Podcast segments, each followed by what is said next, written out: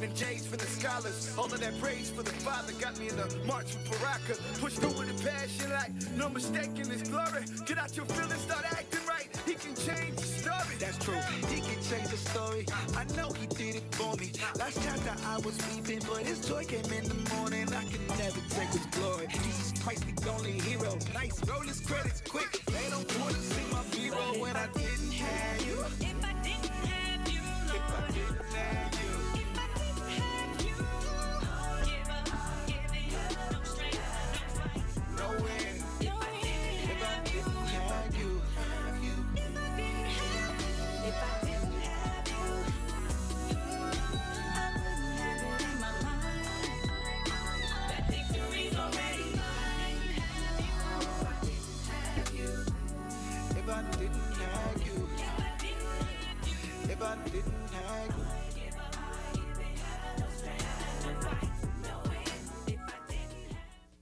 Oh, this music has a freshness to it, doesn't it?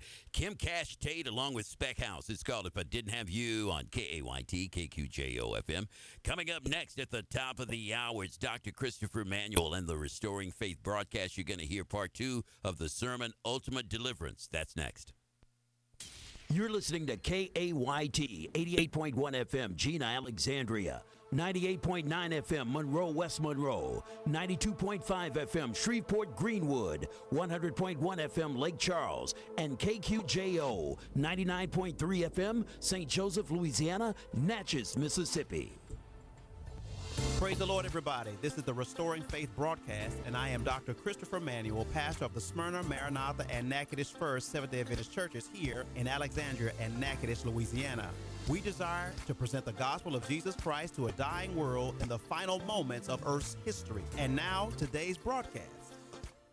Brothers and sisters, we're still talking about that ultimate deliverance. And there's still some questions jumping around in- our mind about the coming of our Lord and Savior Jesus Christ. Does the Bible give specific information regarding the nearness of Christ's second coming? The answer to that question is simple yes, it does. And Jesus himself said in Matthew 24 and verse 33, He says, When you see all these things, know that it is near, even at the doors. You see, the Lord placed signs all along the way from his ascension to his second coming, and they're listed right here. And I just want to talk about some of them and give you some information because you're going to need it as these last days, as these final moments of Earth's history unfold. We're looking at the destruction of Jerusalem. That's number one. In Matthew 24 and verse 2 and verse 16, the, here's the prophecy. It says, Not one stone, Jesus said this one, not one stone shall be left upon another that shall not be thrown down. Let those who are in Judea flee to the mountains. Here it is. It was fulfilled in AD 70. Jerusalem was destroyed by the Roman warrior Titus. Great persecution and tribulation is coming. Matthew 24 and 21. Look what Jesus said. Here's the prophecy. For then there will be a great tribulation, such as has not been since the beginning of the world. Look at this fulfillment, brothers and sisters. This prophecy points primarily to the long period of tribulation that took place during the Dark Ages and was instigated by the apostate church. It lasted more than a thousand years. Over 50 million Christians were slain for their faith in this terrible tribulation period. This is what one writer says about the apostate church. Uh, it has shed more innocent blood than any other institution that has ever existed among mankind. That's W. E. H. Lecky, History of the Rise and Influence of the Spirit of Rationalism in Europe. And that was reprinted in New York in 1955. My goodness. The sun is turned into darkness. The prophecy goes out to us in Matthew 24 and verse 29. It says, Immediately after the tribulation of those days, the sun will be darkened. Here comes the fulfillment. Get this. This was fulfilled by a day of supernatural darkness on May 19th, 1780. It was not an eclipse. Timothy Wright, excuse me, Timothy Dwight says this The 19th of May, 1780, was a remarkable dark day. Candles were lightened in many houses. The birds were silent and disappeared, and the fowls retired to roost. A very general opinion prevailed that the day of judgment was at hand. That was quoted in Connecticut Historical Collections compiled by John Warner Barber. Look it up, brothers and sisters. The Dark Day, uh, May 19, 1780. The moon turned into blood. Here's the prophecy Joel chapter 2 and verse 31 The sun shall be turned into darkness, and the moon into blood before the coming of the great and awesome day of the Lord. Here is its fulfillment. The moon became red as blood on the night of the dark day, May 19, 1780. Milo Bostwick, in his Stone's History of Massachusetts, says the moon was as its full and had the appearance of blood. The stars fall from heaven. The prophecy comes to us from Matthew 24 and verse 29, which says, The stars will fall from heaven. The fulfillment came on this day. The great star shower took place on the night of November 13th, 1833. It was so bright that the newspaper could be read on the street. One writer says it like this For nearly four hours, the sky was literally ablaze. Men thought the end of the world had come. Look into this. It is most fascinating and a sign of Christ. My goodness. Another one was that Jesus comes in the clouds. The prophecy, Matthew 24 and verse 30. Then the sign of the Son of Man will appear in the heavens, and then all the tribes of the earth shall mourn, and they will see the Son of Man coming on the clouds of heaven with power and great glory. Guess what about this prophecy? This is the next one to happen. Ask yourself a question Are you ready for this one? Let's go to some other things that we're dealing with right now as a nation. How may we know when we have reached the very last days of Earth's history? Does the Bible clearly describe the world and its people in the last generation? Yes, it does. Yes, indeed, it does. Look at some signs here that we get from God's Word that are happening in our day, and that, that signals the close of our history. Wars and commotions. Luke chapter 21, verse 9 says, But when you hear of wars and commotions or rumors of wars, don't be terrified, for these things must come to pass. You see, wars and ravages of civil distress are affecting thousands worldwide right now. Only Jesus' soon coming will bring an end to the pain and destruction of war. Unrest and fear and upheaval. Yeah, that's the second one. In Luke 21, verse 25 and 26, talks about that. And there will be on the earth distress of nations with perplexity, men's heart failing them from the fear and expectation of those things which are coming on the earth. My goodness. You see, this sounds strangely like an editorial from a current newspaper, a perfect picture of the world today, isn't it not? And there is a reason. We are the people of the very last days of Earth's history.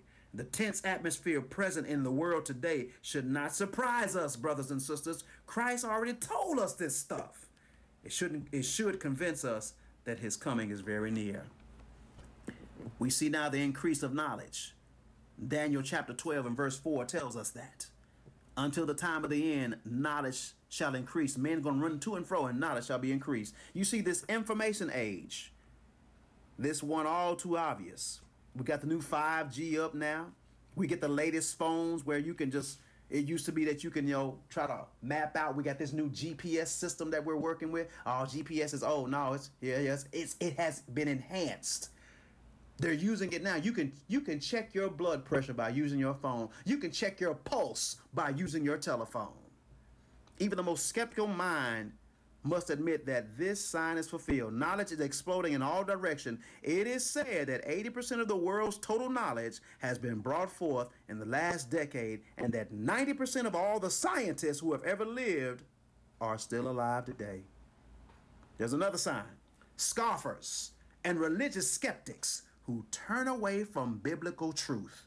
2 Peter chapter 3 and verse 3 2 Timothy chapter 4 and verse 3 and 4 says, Scoffers will come in the last days. They will not endure sound doctrine. They will turn to their ears, turn their ears away from truth and turn aside to fables. You know, brothers and sisters, it's not difficult to find scoffers today in fulfillment of this prophecy. Even religious leaders are denying the plain Bible teachings of creation. Uh oh, evolution, there it is. They, yeah, they believe in evolution instead of creation. hmm The flood, they don't want to believe in that no more. They don't want to believe in the divinity of Christ, the second coming of Christ, and many other vital truths. Psychiatry and the traditions of pseudo intellectuals have replaced the Bible in many religious circles. Secular educators teach our children to scoff at the Bible record of these great truths and substitute evolution and other man made false teachings for plain simple, thus saith the Lord. A recent poll was discovered that only 2% of American student ministers believe the literal second coming of Jesus. You see why we have issues in our nation?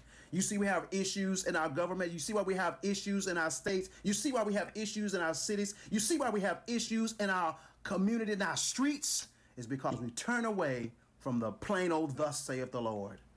Another sign is moral degeneracy and the decline of spirituality. 2 Timothy chapter 3 verses 1 through 5 says, In the last days men will be lovers of themselves, unloving, without self-control, despisers of those that are good, having a form of godliness, but what they're doing, denying the power thereof. America is in the midst of a tremendous crisis right now. 2.5 million people have been infected by, and, and the cases are continuing to rise with this pandemic called the coronavirus. People from all walks of life are saying so. Suicide is becoming a popular solution to human problems. Divorce rates are climbing wildly, with nearly one marriage in two ending in divorce court. The current immorality generation, the immoral generation, with its obsession with sex and filth, with its increasing church membership but decreasing true spirituality, is plain in positive fulfillment of God's word for a real shock we see how many of the last day sins listed. You have to go back and do your homework and read 2 Timothy chapter 3, verse 1 through 5. And you can find depicted in any of those in your Sunday newspaper or on the internet or wherever your news that you get on the internet from your phone. Nothing short of the coming of the Lord will stem the tide of evil that is now engulfing the world.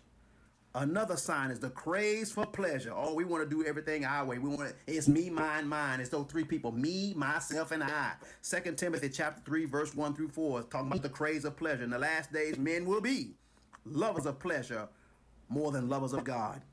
The world has gone crazy for pleasure. Only a small percentage of citizens today of the large cities attend church services. You know, we can't go to church now because, you know, we can't go because, you know, we got this stuff in the air large cities. People can't go to church now, but they jam pleasure resorts. We still trying to go on cruises. America's spending billions of dollars each year for pleasure for only peanuts in comparison to do for God. Pleasure mad Americans waste billions of hours in front of the television set in direct fulfillment of 2 Timothy chapter 3 and verse 4. I was reading a book called Creeping Compromise, and the author is Joe Crews. He says that the child under age four watches at least 56 hours of television a week because we made television of God to our children and we expecting God to do great things but our children are more glued to our telephones and our iPads and our tablets than they are us sitting down teaching them the word of God. That's a